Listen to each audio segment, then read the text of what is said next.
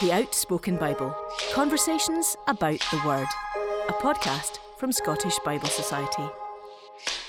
Hello, and welcome to episode 19 of season 5 of The Outspoken Bible. Jen Robertson and Neil Glover are with me.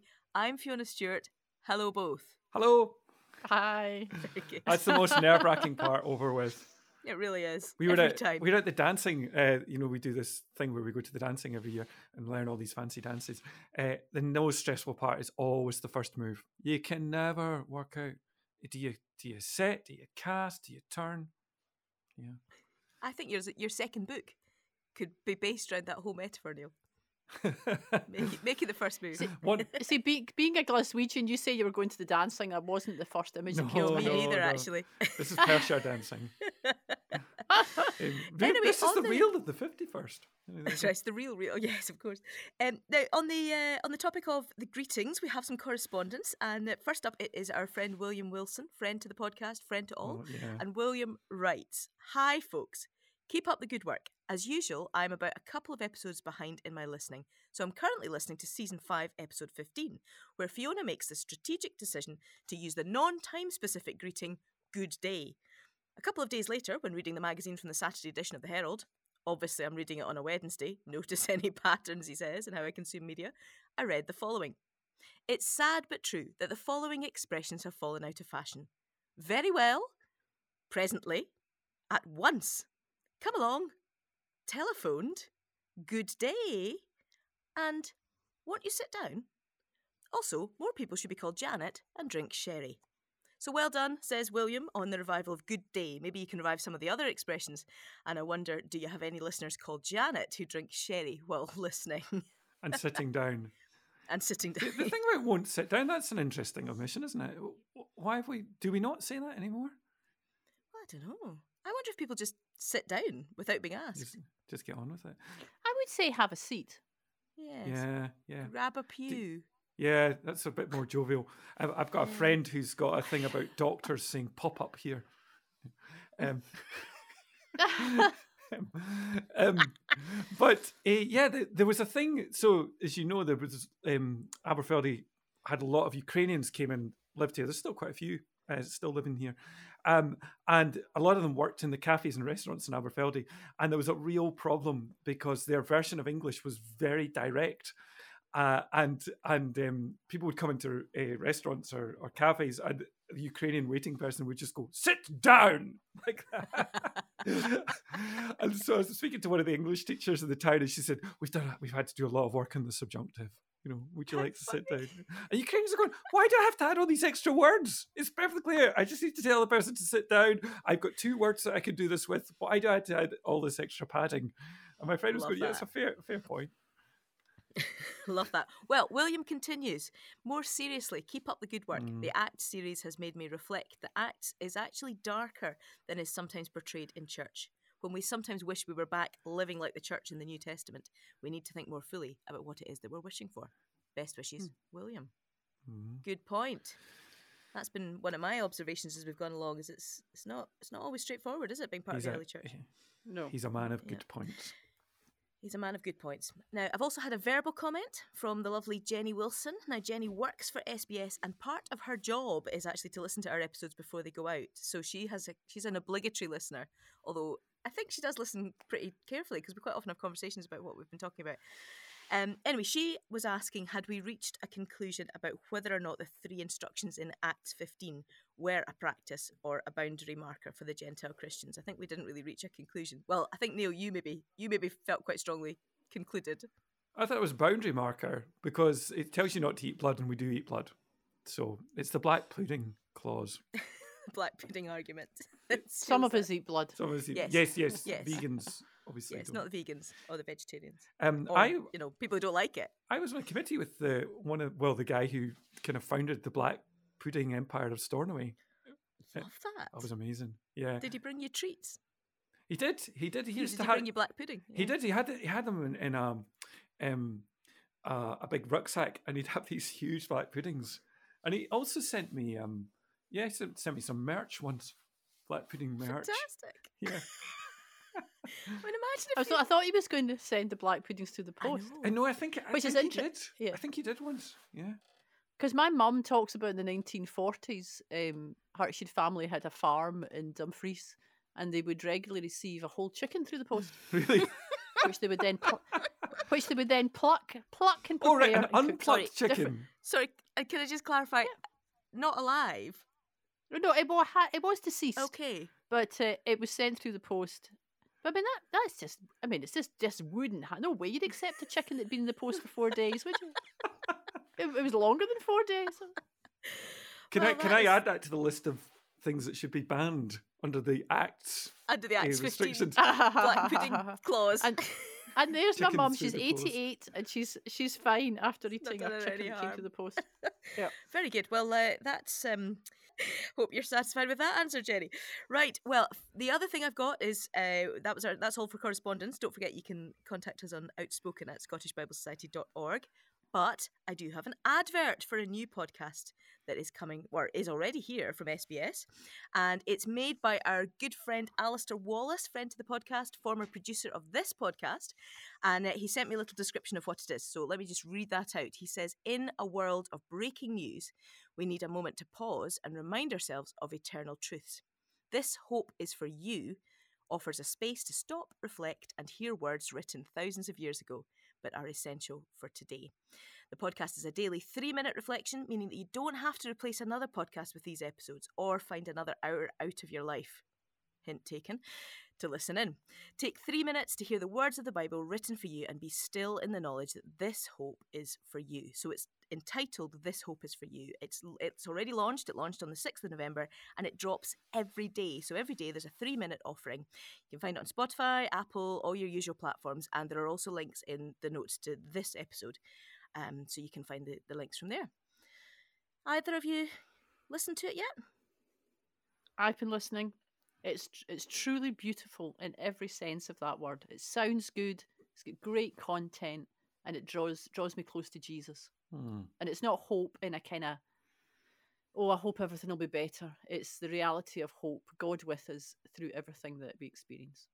Great job. Even the little rustling of the the paper before the Bible reading. I like Mm. that. Oh, do you, that's interesting because I was going to say I think it's so beautiful. I think the content's beautiful. The one thing I found a wee bit ah, was the rustling of the paper Oh, really? it no, just I liked it. I thought it was kind it was real. in the sort of ah, way. but that's No, my own I- I preference. liked Well, sure, it just shows how you can like different things. Uh-huh. Well, it's just that it's just that Yeah. sound thing, you know, like if like a Yeah. uh, scraping on a Mhm. blackboard. Sometimes it just it just a wee bit gets me that that sound. I've got a rule with these things that if you notice beautiful. it, sorry, if you notice it, it is a problem. You don't think? Mm, But I don't know. No, mm. no, I think it's it's intentional. It's not just that Uh-huh. someone is rustling No. while they read the Bible. No. It's, it's the intro into the Bible reading. Yes, And and, the, like and it. the outro actually. So it's at the beginning and the end. Yeah, and Mm. all of which is to say that's that's distracting from the main point, which is that this is Yeah. beautiful. It's beautifully Yeah, read, please- beautifully please delivered, listen. and it really is only three minutes. So it's you know It's short. It's so Mhm. easy to fit in. lovely little Yeah. devotional moment.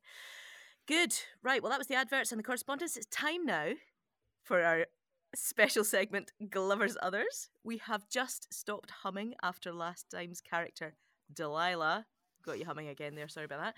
And uh, working back from her, we've had Gad, Baruch, Abimelech, Amos, Isaiah, David's three friends, Hagar, Obed-Edom, Palmoni Almoni, Jephthah's daughter, Rahab, Joshua, Balaam, Aaron, Jethro, and Bilhah. I nearly said rehab because for some reason that's how I've written it. Rehab. Neil, over to you. Who on earth are they? Where do they fit in? And what's their story? Glover's Others. B list characters you really don't want to miss. I'm I'm still thinking about possible series called Rahab Does Rehab, Acts of Acts. Look, let's look at Luke. Can't think of any others. It's getting out of Exodus or something. Um, I'm looking at Eli this week. I like Eli because there's a certain clergy affinity going on there, but also, you know, he he often makes mistakes. He often doesn't get it, and he does have his sons are out of control and end up causing disaster. Um, there's also a sense that Samuel is his replacement. So there's all sorts of stuff with Eli that that just doesn't work. But he has a few key moments when he gets it right. The most famous one is when uh, Samuel wakes him up and keeps saying, "Oh, were you Mm. calling me? Were you calling me?" And eventually Eli says, "Go and speak. Your master is listening." But there's also an earlier incident like this when uh, Samuel's mother, although she isn't Samuel's mother at this point, Hannah, is in the temple or in the tabernacle actually, and she's weeping because her husband's other wife is persecuting her. She has lots of children, and her her husband keeps trying to minimize the pain and says, "Well, you know, you don't have children, but you've got me. Surely that's enough." And, and that's clearly not enough. And um, well, clear, not clearly not enough, but for her, it's the pain is still there. And she goes to the temple or the tabernacle and she's weeping and bawling her eyes out. And Eli, as typically with Eli, gets it wrong first time. He says, You're drunk. What are you doing? And she says, No, I'm not drunk. And she explains her situation. And Eli gets it right the second time. And he says, Go in peace. May the God of Israel grant the petition you have made to him. And I love the fact that he just gives her the gift of hearing her, but also prays that God will hear her. And that's surely the job of a priest. So I love him because, in amongst all his mess and all his first time mistakes, he gets there and he recognizes that people need to hear from God. Very good. Thank you very much. We tend to write these people off, don't we? Mm, Sometimes, yeah. you know, Yeah. because they, they mess up, but then everybody messes up in scripture and in the rest of life. Yeah, I had somebody write to me recently after a funeral, and I don't know how you would react if this happened, where they said to me, "You are the perfect example of what a Christian should be." I mean, how would how would you react if someone said that to you? I, I think I would be skeptical. I mean, about me, not you. yeah, yeah, no, I was. I immediately felt now, but obviously, this some this person was saying something which was very generous and had come from a place in them, so I didn't want to push it away immediately. And I've I eventually thought, and I I think this might have been the right thing to do. I hope it was. I said, I don't feel like a Christian a lot of the time. I, I often feel like I'm hanging on, but maybe that's what a Christian is: someone who's who's hanging on Mm. and event, and but they have a, a deeper trust that God can hold them. Um, Mm. So yeah, I think that's a good response. I feel I want to write that response down in case somebody says. And and also we are. It could sound very pious, and I don't mean it to be, but we are who we are because of Jesus within us. Mhm. Mm. So if anything that they've seen hmm in us, we've talked about this before, actually, haven't we? Mm. We need to point to Jesus. Yes. And that, and I don't mean that means oh, I'm nothing and I don't matter, because we do matter, because God loves us as we are, and He made us as we are, and He wants us to be fully us. But that comment, I would pray and hope, is that they've seen Jesus Mhm. in us, Yeah. and they might not recognise that, and they don't have any way of expressing that. But we, we have to, I, I suppose, we have to ask ask God to make that true. That it, if people think that, it's because it, they see Jesus, because mm. we're, we're nothing without what he, how Yeah. He changes us. Uh, yeah, I suppose Yeah. deep down that was the hope, and, and maybe that's what happened. I mean, it's far better that he wrote mm. that than said, "You're nothing like what I expect a Christian to be." I mean, who'd say that? That's true. That's true. I've had that right now. I want to know what your response was, Jen, but um, it's maybe not time. Well, I was in a sc- I was in a school, and the this RME teacher had been sent to meet one of the chaplains, who was me, and they came in and they both went, they just they were just like, "What? I didn't expect you, someone like you." Like they hadn't even spoken to me. It was like, yeah, Uh, I, we we could I could imagine what maybe they were imagining. what the expectation was. That's true. Yeah, That's yeah. true. Well, thank you very much. So Eli, and we're still looking for some connection yes. in our Goes most back to Abimelech. five. Yeah, it goes back to Abimelech. Uh, so let us know about that. Any thoughts on that, or indeed anything else? Contact us at outspoken at scottishbiblesociety.org.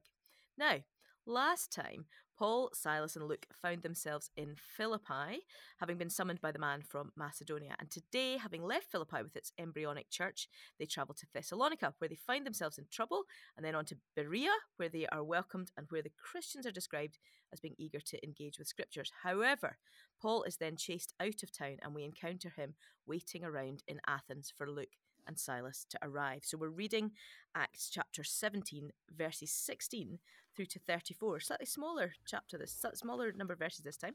I enjoyed yeah, that. it wasn't Yeah. unappreciated. It's good for the prep, wasn't it? I know. just wait till next time. Can I just? I'm just warning you now. Um, so if you're, this is now your moment. If you want to pause the podcast and have a listen or a read of that chapter uh, before we start talking about it. Athens. We feel we know about Athens. It feels familiar, doesn't it? Have any of us been to Athens? No, I've not actually. Been to the I've Athens been of to the the Athens North. of the have I? North. Yeah. oh no, they said that together.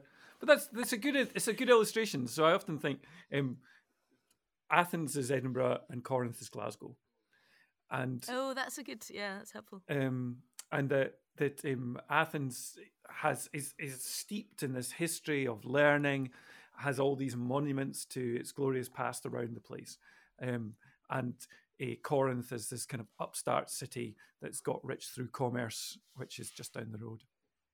Mm, mm.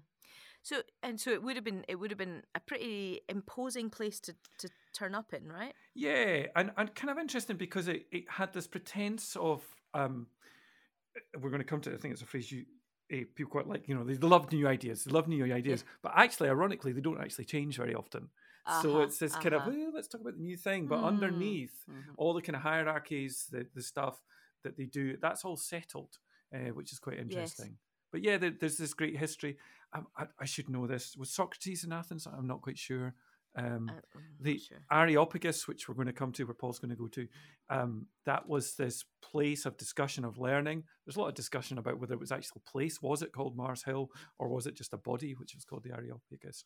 But but yeah, you've you've got this learning, but then you've also got alongside that this kind of folk religion with all these idols and all that. So you've got all these poets, and then you've got these idols as well. And it, it does still permeate our European culture today. Mm, mm. You know, the kind of Greek mythology, Greek thinking Oh yeah, is still Yeah. very prevalent. It's still, you know, it still has a strong. There's a strong thread into into how we think now. Yeah, yeah. So the the big the two biggest influences in that are Plato and Aristotle. Um, Mhm. And once again, I'm slightly out of my comfort zone because I'm not quite sure how much they had to do with Athens. But but Plato, this idea of of logic, this idea of a separation between good and evil, which in some ways is problematic, and then Aristotle, who in some ways is a bit more pragmatic. Um, I love the idea. I'm probably more drawn from what I've heard of Aristotle to this idea that he often wanted to talk about things rather than impose ideals. Um, but yeah, that, all that all that permeates culture today. Um, Augustine, who's a big influence on Protestant Christianity, Mm. he was heavily influenced by Greek philosophy as well. hmm And we would still use kind of Socratic methodology, wouldn't we, in philosophy, Yeah, in terms of, of questioning Yeah. and, and, and finding your way towards a, a perspective. yeah, yeah, and it. But it's an interesting relationship. Tertullian, one of the early fathers of the church, famously said, "What has Athens got to do with Jerusalem?" Oh, that's yes. Uh, well, maybe that's the root of what we're going to talk yeah, about today. yeah. We're hmm. going to get at something with that. Yeah. So eh, yeah, Paul is there sort of incidentally. He's there Yeah. alone. Jen, He- you you I think maybe do you want to talk a little bit about that? Yeah, he was alone, but he was, uh, he was, also waiting on his own. He he was sent there because he was at risk, wasn't he? And he's waiting for Silas and Timothy to tur- to to return. But that first, the first few words, while Paul was waiting, um, he's observing, he's seeing things, he's looking about, he's wondering, and it made it made me think: How do I use my waiting times?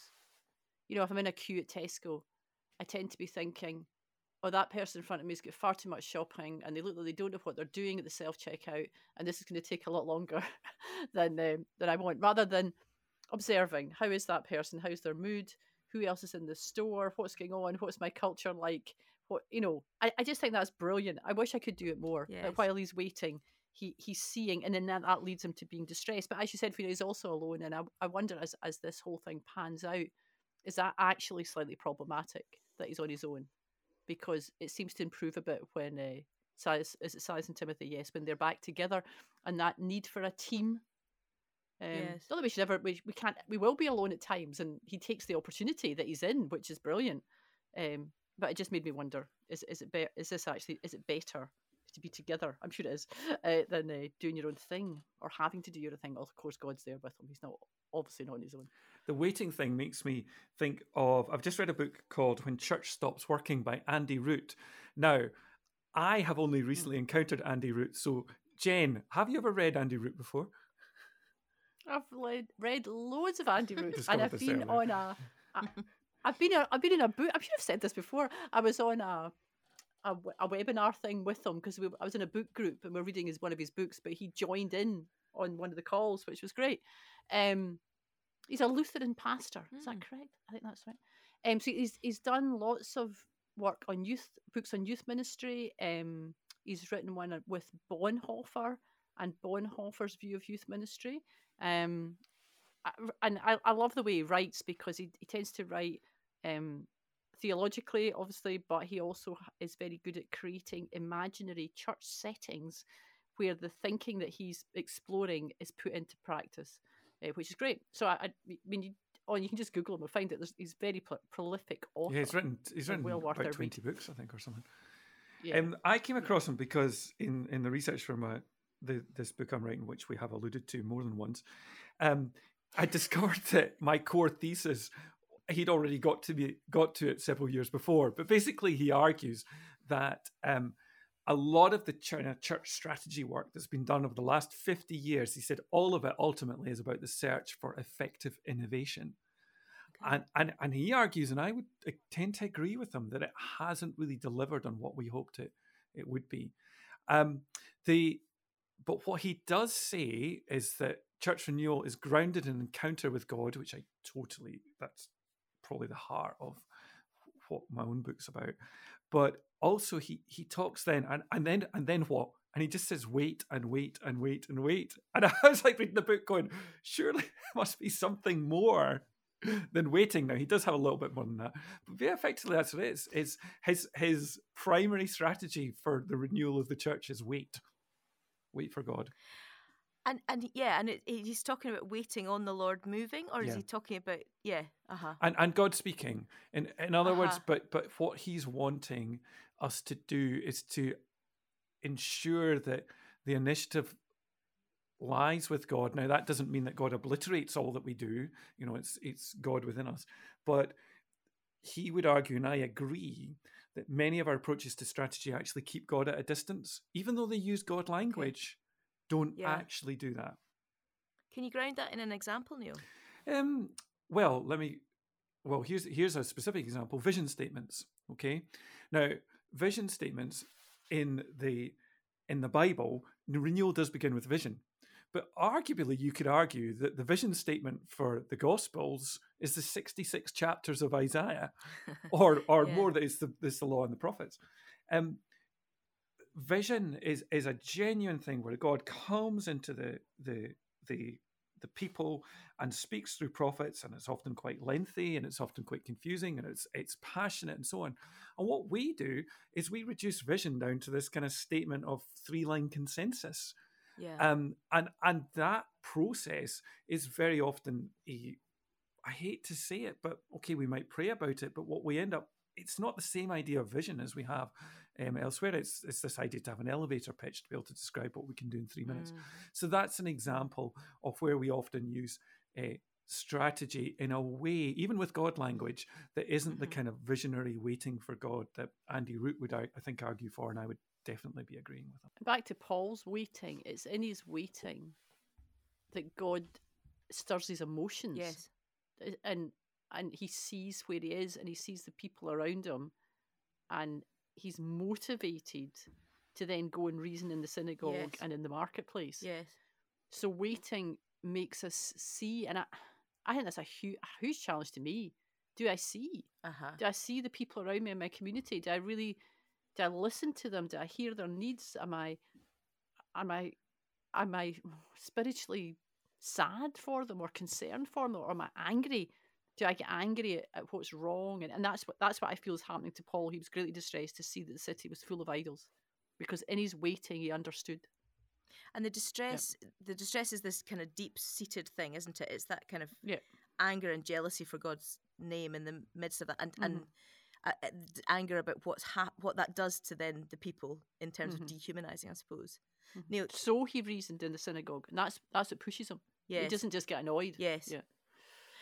Yeah, that, that and John Stott in his commentary makes the point that, that you're making is that he comes right back to this, doesn't he? And he says the fundamental motivation for what happens in Mm. Ma- in Athens, and we're going to talk about the method in a minute, but the fundamental motivation, as as you've both said, is this deep concern that that God has been reduced to idols. We're, we're going to see later on he's a bit more okay with the the Greek poets, but but I think it's the idea of the reduction of God that, Mhm. that, that your vision of God is so small and controlled and contained that therefore the full expanse of who God is cannot happen in your wi- in your life.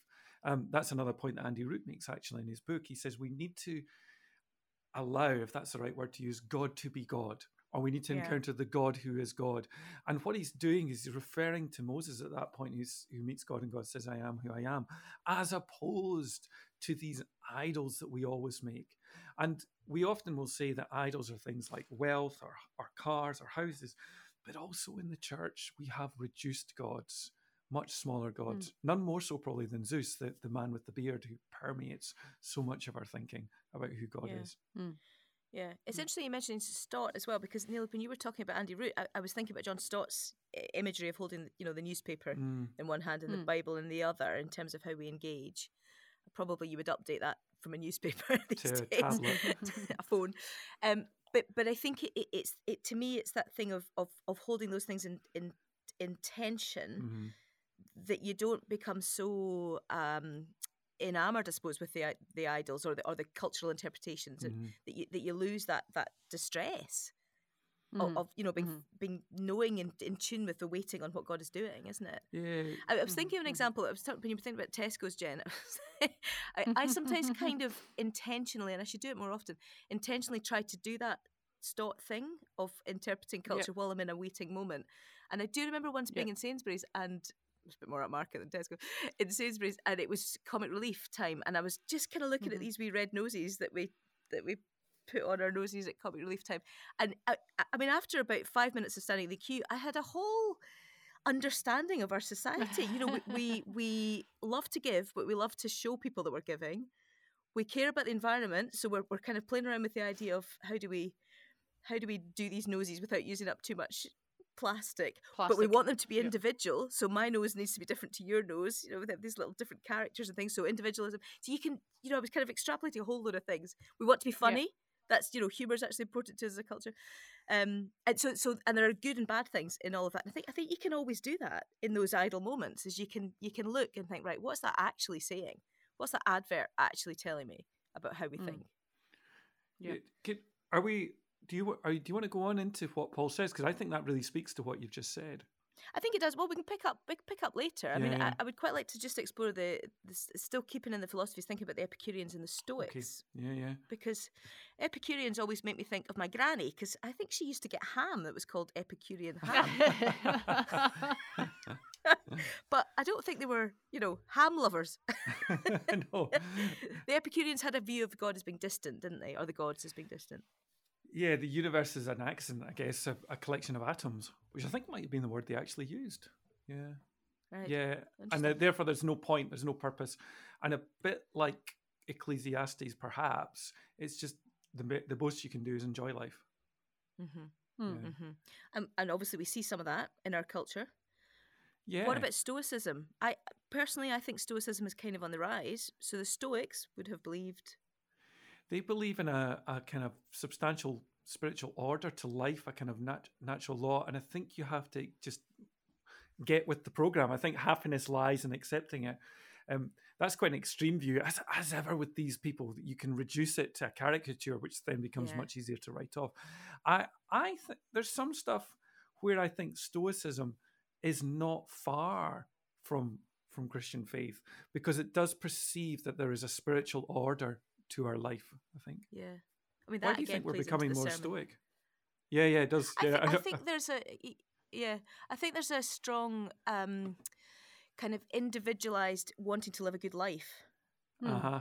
But, but it's very self-driven, as in it's it's um it's law-driven to some extent, isn't it? But the, the- you know, not law in the sense of the Old Testament, but law in the sense of if I live a good life, if I'm healthy, if I treat my body well, if I have good community, my mental health, well, you know, these things, which are all good things, Yeah. Yeah. can become drivers towards self-actualization. is that, but yeah, hmm Sorry, Jen. is that part of Stoicism, the the sort of routine of life and living well? You're putting routines in that, as you've described, make you healthy or you give to society. That I can see how you can see that is on the rise, Mhm. I, and I think it's a reaction to our kind of the sort of me- it's a bit of a mess we've created. Really, Uh-huh. how how do you live life? We've, we've kicked out routines. We don't we don't go out and feed the chickens in the morning, and we don't milk the cows at night. That kind of you know, there's that need for a, a routine. In fact, you put me onto a podcast for called Just One Thing. Oh yeah, It's a BBC sound. Which when you were talking, it made me think of Yeah. that. You know, because there's some some lovely wee things, and it's just one thing to do that might change your life. The one I was listening to was all about uh, laughter and how laughter's good for your cardiovascular system and it's good for your brain function and all this stuff and how you can bring more laughter into your daily life. But just when you were talking, I thought, is that was that kind of thing you were thinking? I think thinking that's the kind of thing I'm thinking. Yes, yes. If I stand on one leg while I'm brushing my teeth, and if I, you know, go out walking in the rain and I eat cooked tomatoes, then somehow, yeah, by pressing into these things, is, am I right in saying that that that's Mm. quite a stoic? Definitely the law, but but there's also another thing which is about acceptance. Which, Mhm. So I I read an article recently which was saying, are we medicating ourselves uh, with wellness philosophies? In other words, are we using Mm. mindfulness and wellness, which is often about accepting where you are? Now, Mhm. advocates of that would disagree with that, but that is what it becomes. Um, accepting who you are is a way of just accepting your fate, accept, making Yeah. the best of what you have, which is would be a very stoic philosophy. Stoic idea, wouldn't it? Yeah. Mm. I think I've proved my point. It's on the rise. so, so here's are, Paul. are you allowed to? uh, Are you allowed to form judgment over your own point? Are you allowed to be? Is that is that Stoic? Is that Epicurean? I don't know. Probably not very Jesus following. Um, so here's Paul. He's waiting. He's distressed by the idols. He he's noticing. Mm. He then is putting himself into the market. Well, he goes to the synagogue, but we don't know very much about what happens within the synagogue. Um, or and what it is that propels him out into the marketplace, but he seems to be mixing in amongst all these different philosophies in this place. Which this is my this is the verse I was talking about. This is my favorite verse. All the Athenians and the foreigners who live there spent the time doing nothing but talking about and listening to the latest ideas. But isn't it great that they engage with Paul? Mm. You know, he's all. I mean, I, nobody's come to me recently and said, "Oh, I'd really like to talk to you about um, wellness or mental health or Uh-huh. I, can't think. And you get numerous current thinking because you're a Christian, and I want to. I want to know how your thinking fits into this. Yeah. So they they know Paul. They've seen him about. He's he's on the same platform. That sounds. He can speak their know it's not language. about push. He- He's known. He's known, and and and and maybe that's just Paul. Maybe not all Christians can do that. Maybe it is for a few, and we could probably name a few people, a few Christians who are in that kind of level of debate with thinkers of the time, Yeah. if you like. Uh, but they're not, but few. Uh, There's not that many of us I- I- who are engaged think- at that kind of level. Yeah, and I think we tend to go with the thinkers of the time, but I wonder how much like that wellness culture that you're talking about. Mhm. Mm. It made me think about the fact that Alistair Wall- Wallace, who's getting lots of name checks on this episode, but we went to the podcast show in London in May, and we were really struck by the fact that the religion and faith space wasn't really represented, other than in the Yeah. wellness industry, which is massive. And Mm. uh, so, yeah, I, th- I think you're right, Jen. Where where are we talking talking with those people? Yeah. So it's not necessarily kind Yep. of a, an apologetic, but it, well, it's a different kind of apologetics, isn't it? It's not an Mhm, intellectual mhm, apologetics. It's a it's a kind of holistic apologetic.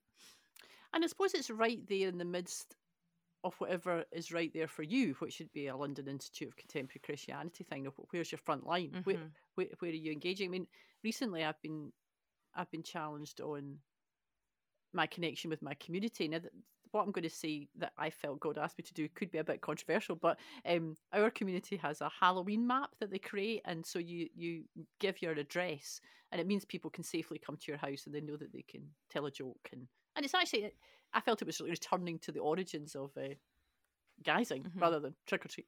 So and and for years I've I've disengaged with Halloween because I I just didn't like it for my children for various reasons. But I thought in my middle age I would put my house in the map and open my doors. And I spoke I just I spoke to loads of families and teenagers and children who were at my door. Um and I was glad I did it. Now I'm very happy to accept that others would think that wasn't the right thing to do. And then I'm also for Christmas I've joined a group who are we're going it's a toy drive and you have a box at your door and people can put things in your in for for local needs and it's very well done so there's specific needs from specific children for christmas and people come and put them in your box um you know that's just my example of what i'm trying to do in my community and it's very very new and i, I don't know if it'll make any difference but it's that sense of paul was right there in the marketplace and i think we can all find that marketplace whatever our lives are Yeah. And there's a there's an interesting thing about cultural engagement and how you do it, and it, it's just interesting here with Paul. Firstly, the, the the idols of the culture he has an, he has, I think it's fair to say he has contempt for them. He he He is utterly distressed for them because they are reductions of God. But the, the poets of the culture who are prepared to go a little bit further, he seems to have a, a as we're going to discover, a bit of a sympathy towards them. Uh, he doesn't Mhm. totally agree with them. He doesn't feel they're there, but he feels somehow they lead us into into Christ. And it strikes me that there are there are two ways of engaging with culture. One is to try and superficially learn the language of the culture in order that you can turn turn yourself against it. And the second is to properly engage to see where, where might God be already. Now that's not an uncritical assessment because it's still highly critical of the idols of a particular culture, but it sees the gaps and the openings and the possibilities where Mm. where which is not where Christ is. It's not that God's in the gaps. It's more that the gap then allows us into almost a much bigger room to go and, Yeah. and see God. And I've recently been reading a, a guy called Richard Twiss, who who died uh, about ten years ago, who was um, a First Nations American, Native American Christian, who was highly critical of missionaries who learnt the language, but but then a very superficial understanding of culture. And he argued you actually had to go into an appreciative depth with um, Mm. with culture. And you know, I instinctively get nervous when I say that because you think, well, okay, but you've got to retain your Christian distinctive. Mm. He made t- two points uh, in response to that. Is one that uh, the first approach where you kind of criticize the culture and you say, oh, we're going to have this acultural Christianity. He said very often that just looks like white North American culture, even though you're pretending it's that. That's why his book's called Why uh, the Gospel was Stolen from Cowboys. But but the second thing that I find is really interesting, and this is also echoed in a guy called Jay Ruka, Huia Come Home, which we talked about in the last, pod- last yeah last Mhm, podcast. mhm. Both Richard Twiss and Jay Ruka, when you read them, they have such an affection for Jesus, and it, it shines through the the page, and it strikes me that their affection for culture hasn't diminished their love of Jesus. In fact, arguably, it's possibly led them into an even greater appreciation. So there's, Mhm. I think, there's something there about how we engage with culture, with that right mix of appreciation and also criticalness, if that's the right word. Yeah. Which um, again brings me back to my John Stott Bible Mhm. newspaper thing.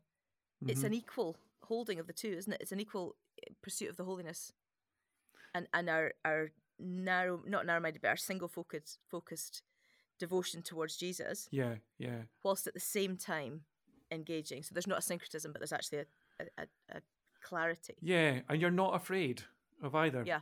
because Yeah. if God's big Yes. enough, Yes. Yes. Good. So he's been in the marketplace, and then he's invited in to the Areopagus, Mm-hmm. Mars Hill. yeah, there's some debate about that. What's okay? Eh, whether it's a place called Mars Hill, which uh, Uh-huh. we might allude to later, gave it its name to a number of prominent churches, or whether it's just a, a setting. I, the commentators I read said it was more like a committee, it was a group, which was called the Areopagus, which kind Uh-huh. of ruins calling your church Mars Hill, really. Yeah, it was more like a. It was. It was maybe a court, Yeah, wasn't yeah. it, or a place where uh, things were judged. I mean, I, I did read that maybe the judging wasn't very good. Like, like it wasn't very just. It wasn't very just. Uh-huh.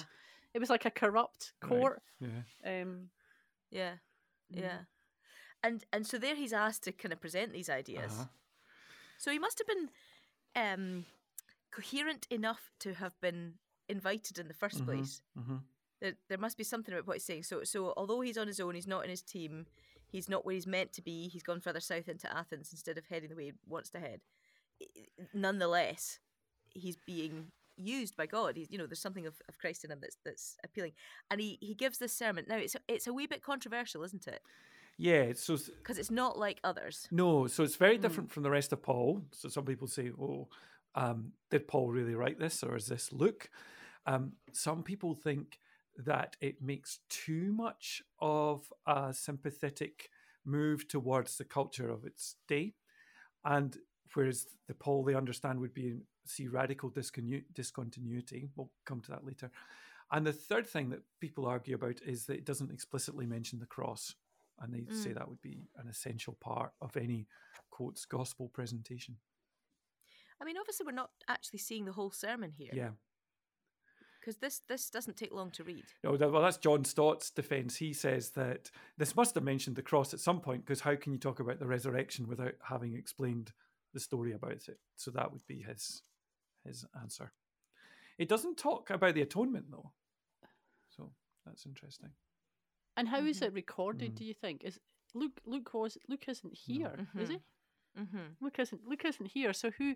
This is Paul's recounting of this incident If he's on his own, Yeah, unless it's Dionysius wrote or it down. or is yeah, it's what is Maybe. Dionysus or Uh-huh. Damaris. Mhm. Uh huh. Yeah, maybe. Mhm. Maybe. It's Yeah. quite a thought, that isn't But it? would yeah. Mm. Mhm. and so uh, so there is there is controversy because it is very different to, to, to other things that he says and, and he changes how he is when we, we'll read, we'll think about that next time when we talk about Corinth um but but what is there in here that we would want to kind of say this this is good in terms of his engagement Can, can I just say Yeah. something about Paul about this the the sermon he, he preaches and, and who recorded it because I think I often read Paul stood up and said as if he'd no thought, he'd no preparation, as if Paul is completely different from any of Mm. us who would take a long time in preparing to speak in this context. And he he he, he maybe knew that this was this was coming. He was getting to know these people. This is his hope. He'd go to the Areopagus. He'd have this chance. So maybe maybe he did prepare the sermon and he did write it down. Um, but maybe he lost some pages maybe when he handed it over to Luke. maybe Jen or maybe they're a bit wet after the uh, shipwreck or something. Who knows? Yeah. But we miss out that practicality, Mhm. don't we? They're just like Paul's just this kind of spiritual, ethereal kind of being who floats around and spontaneously speaks amazing words. But he, he is human and he's led by God and he's filled with the Spirit. But he would have prepared and he would have thought things through. mm-hmm. Mm-hmm. Yeah, it it has kind of. You, you were asking, you know, what what goes on. So there's there's the kind of three points, I think, maybe four. Um, the first is that initial bit where he makes that connection. I see you're very religious. He, so he makes the connection with the the Mm. culture. A little bit of Mhm. flattery your audience, maybe, or, or maybe there's a double edged thing to you know. You think this is a great thing that you're religious, but Mhm. mm, not so sure. The Mhm. second thing is then he he makes this statement about the common experience of God, that, that God who ordains the times and seasons, the people, place where people will live. As some of your poets have said, in him we have our being. And in that, he aligns himself with a particular part of that culture, which said that God is not reduced to idols, um, but but is but is much bigger than that. And then he moves on to Christ, and he said, "He is the one that I now proclaim to you." Though he's mentioned that earlier in his speech, and and he talks in a sense that Christ is the fulfillment of all our human hope.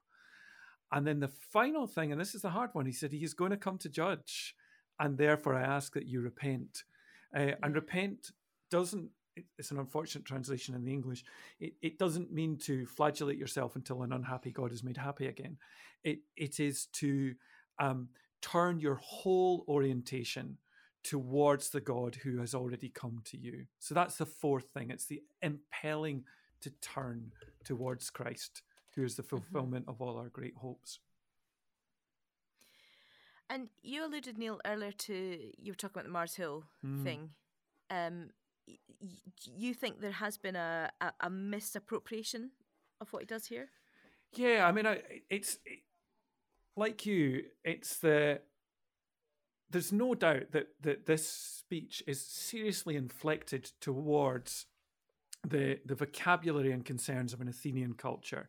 It's completely different from I would say just about any other speech and Acts. There's there's one of these earlier ones a little bit like it. It might be Lystra, I think, um, but it's so he he does do that cultural work. But I think to kind of fetishize that as the kind of paradigm of all Christian mission forgets the fact that this is quite so unique as a as a as a speech.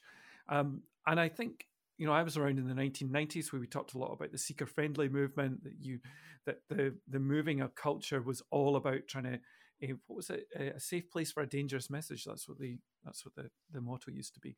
Um, but as long as you quoted a little bit of bob dylan or a little bit of the poets and so on that would be the way to go. And then it is interesting that two very famous churches mars hill in seattle which is the subject of the downfall of mars hill podcast and then uh, rob bell's a church in grand rapids which was called mars hill i if i'm honest i find it slightly worrying that that's what you call your church that if that's your paradigm and it's it's not even based on one chapter but a kind of smaller chapter in Mhm. in Acts. I think there is something about an over eagerness to connect with the culture that perhaps becomes problematic. Maybe that's Mm.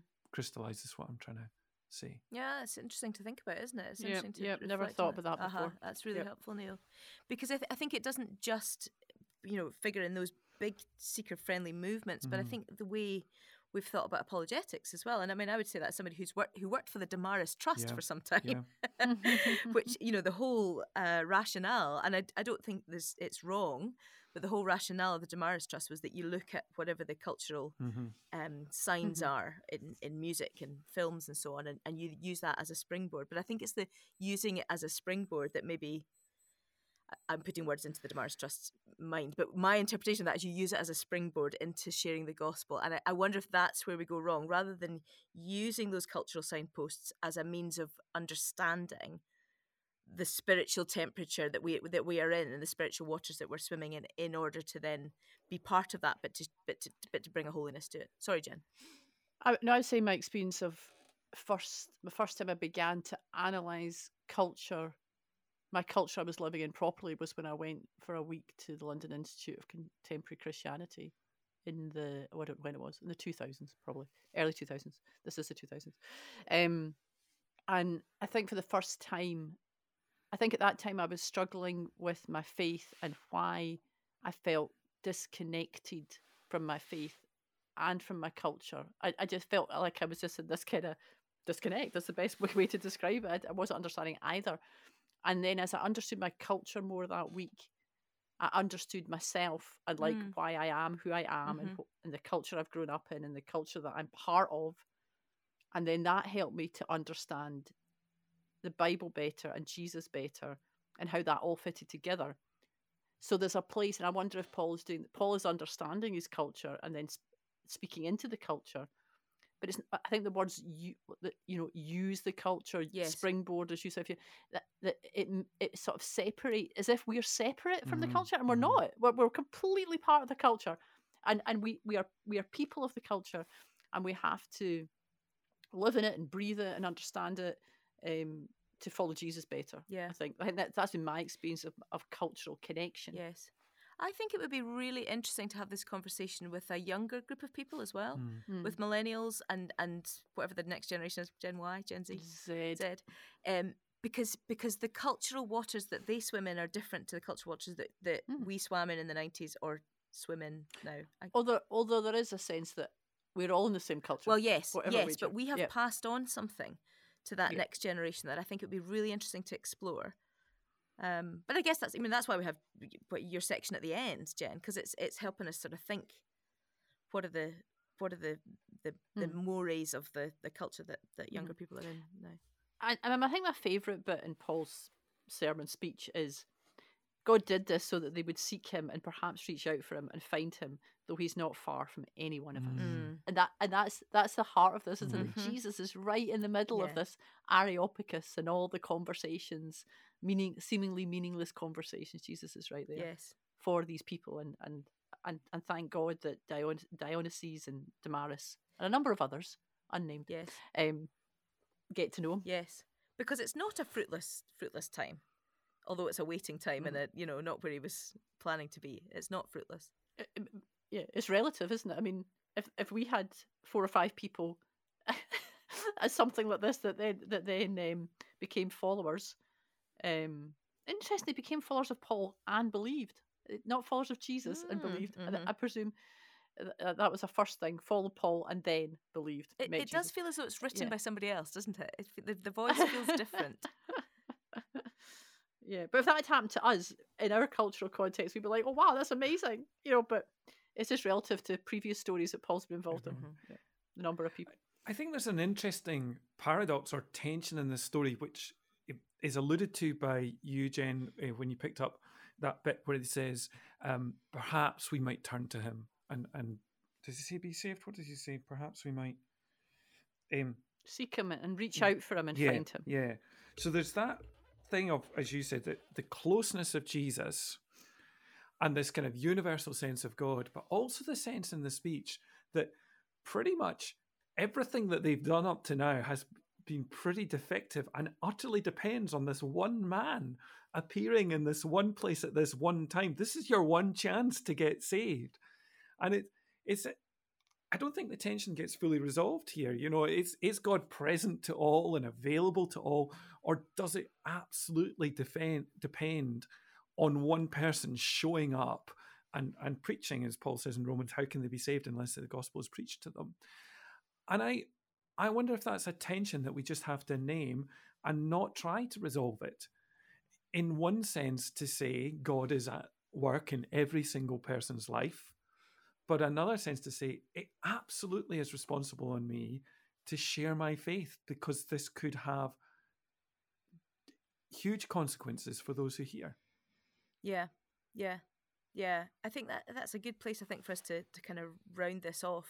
Other than I was just going to add into that Neil about the the resurrection being the stumbling block, wasn't mm. it? it? Because mm. when they mm. begin to talk about the resurrection, when he talks about the resurrection of dead, some of them sneered, and I was thinking about the they love to talk about all the latest ideas, which is all very kind of head knowledge. Mm. The resurrection is a you, you, know you either believe it or you don't, and it's a bodily. Mm-hmm mm. event that has happened and there's something isn't there if that comes up against the, the kind of ideas and, I know you want to wrap up here, but the sneering thing intrigued me because there's not a lot of there's no violence in this encounter. No, that's true. As it has been in previous ones, sneering seems quite mild. Yes, really. yes. it's, it's, in fact it's what our culture does. Uh-huh. Does it's getting, sneers? Yeah, it's getting towards uh, the persecution uh, that we would face would be a sneering persecution. Yeah, uh-huh. whereas they don't they don't rush him out mm-hmm. of the mm-hmm. place. They don't throw him over a cliff. Mm-hmm. It's, it's so like, Athens the sneering. So high level, isn't it? High level thinking. we, we wouldn't have a mob violence like those folks in Corinth. high level engagement. Yeah. Good. Well, what would be your takeaways from today? Oh, I, th- I think um, the the observing definitely. Uh, my waiting times.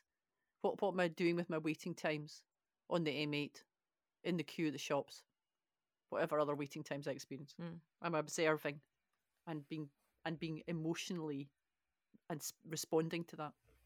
Mm-hmm. Yeah, I'm going to have the same one. It's the image of you, Fiona, in the supermarket at Comic Relief, and of you, Jen, having a transformative experience at the London Institute of Contemporary Christianity. I could have done a whole podcast on that nose. Well, isn't that interesting though? That because the because what you're doing is you're using a, a, a one individual thing to be an icon into the whole of the of the culture. And hmm, that's exactly wow. what Paul does mm-hmm. here with the altar to the unknown God. It's like I'm a dramatic writer. yes, no, absolutely. Yeah. Uh, mine would also be, Neil, what you just said towards the end there about it's also incumbent on me to share mm. what I believe, share the gospel with mm. people. So mm. it's, I think I can, if if we're talking about, a, you know, do you move towards the the cultural absorption or do you move towards the holiness? I would I would kind of quite often verge towards the cultural absorption. So how do I also make sure I'm still sharing the truth of the gospel with people in in the mix of all of that? So yeah, that's where that my takeaway would be. Now, speaking of our younger friends as we were, Jen, what's the Gen? What's the? Trying to keep up with reports, trends, research findings, and the latest thoughts? No time to read or listen to all that valuable content? Look no further. What's the Gen will keep you up to date, in touch, and on the ball. What's the Gen? Your guide to current thinking. I want to talk about the 2022 Talking Jesus research, which was put together by a number of organisations. So if you want to know who they are, that'll be in the show notes. Um, some really interesting statistics from this, and it's fairly recent. And the one I think some of us will know this already, maybe, but um, the Talking Jesus research found out how people came to faith and what drew them to faith in the UK. It's quite a quite a big piece of research with quite a large number of people. Um, but seventy percent of people, as adults who are Christians, uh, came to faith under 18. So that's either, I think that 34% they would say, I've always known Jesus, you know, that that's my whole life experience is, is being a Christian. Uh, and then another 40% between young, very young age up to 18. So that, you know, if we need an encouragement that youth ministry and children's ministry really matters or intergenerational, or whatever, that's still hugely, hugely important time of our life when we come to Jesus. 70% became Christians under 18.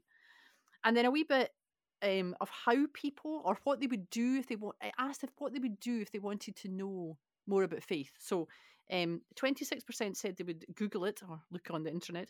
Um, 22% read the Bible and 22% go to church. And I think, as someone who works for the Scottish Bible Society, um, that's it's quite high for reading the Bible, and it becomes higher in the 18 to 25 age group. It went up to 24%. Is that reading the Bible would be the one thing they would do uh, to find out more about Christianity.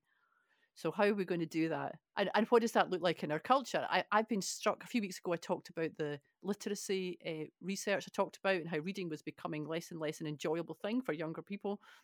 So what is that? What does reading the Bible mean? Is it going to be giving them a huge big a huge book to read?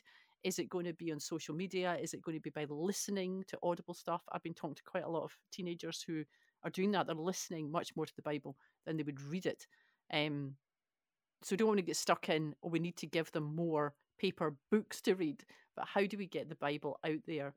And interestingly, I've talked to a colleague whose daughter is 14 and she's she finds out she does a lot of her reading and experience, experiencing the Bible on TikTok. Mhm. So I think there's lots of things to think about that. If if people s- still think the Bible is a place to go to find out about Jesus, how can we creatively make that happen in our culture? So it, it's very actually connected with our passage without me thinking about that when I was preparing because I, I often don't join things up. Brilliant. Well, thank you very much. And as you say, the link to that, and along with all the other books and things we've talked about, uh, will be in the show notes, as you can find those and go and read for yourselves or listen for yourselves if you're not a reader. Uh, next time, we're going to be talking about Acts chapter 18, verse 1 through to 19, verse 41. So it's quite a lot of verses, two chapters. We're off to Corinth and Ephesus. A lot to cover. Mm. Join us then. Greece and Turkey. Greece and Turkey. Join us then to see how we do that. The Outspoken Bible is a podcast from Scottish Bible Society. To find ways you can share the Bible, go to scottishbiblesociety.org.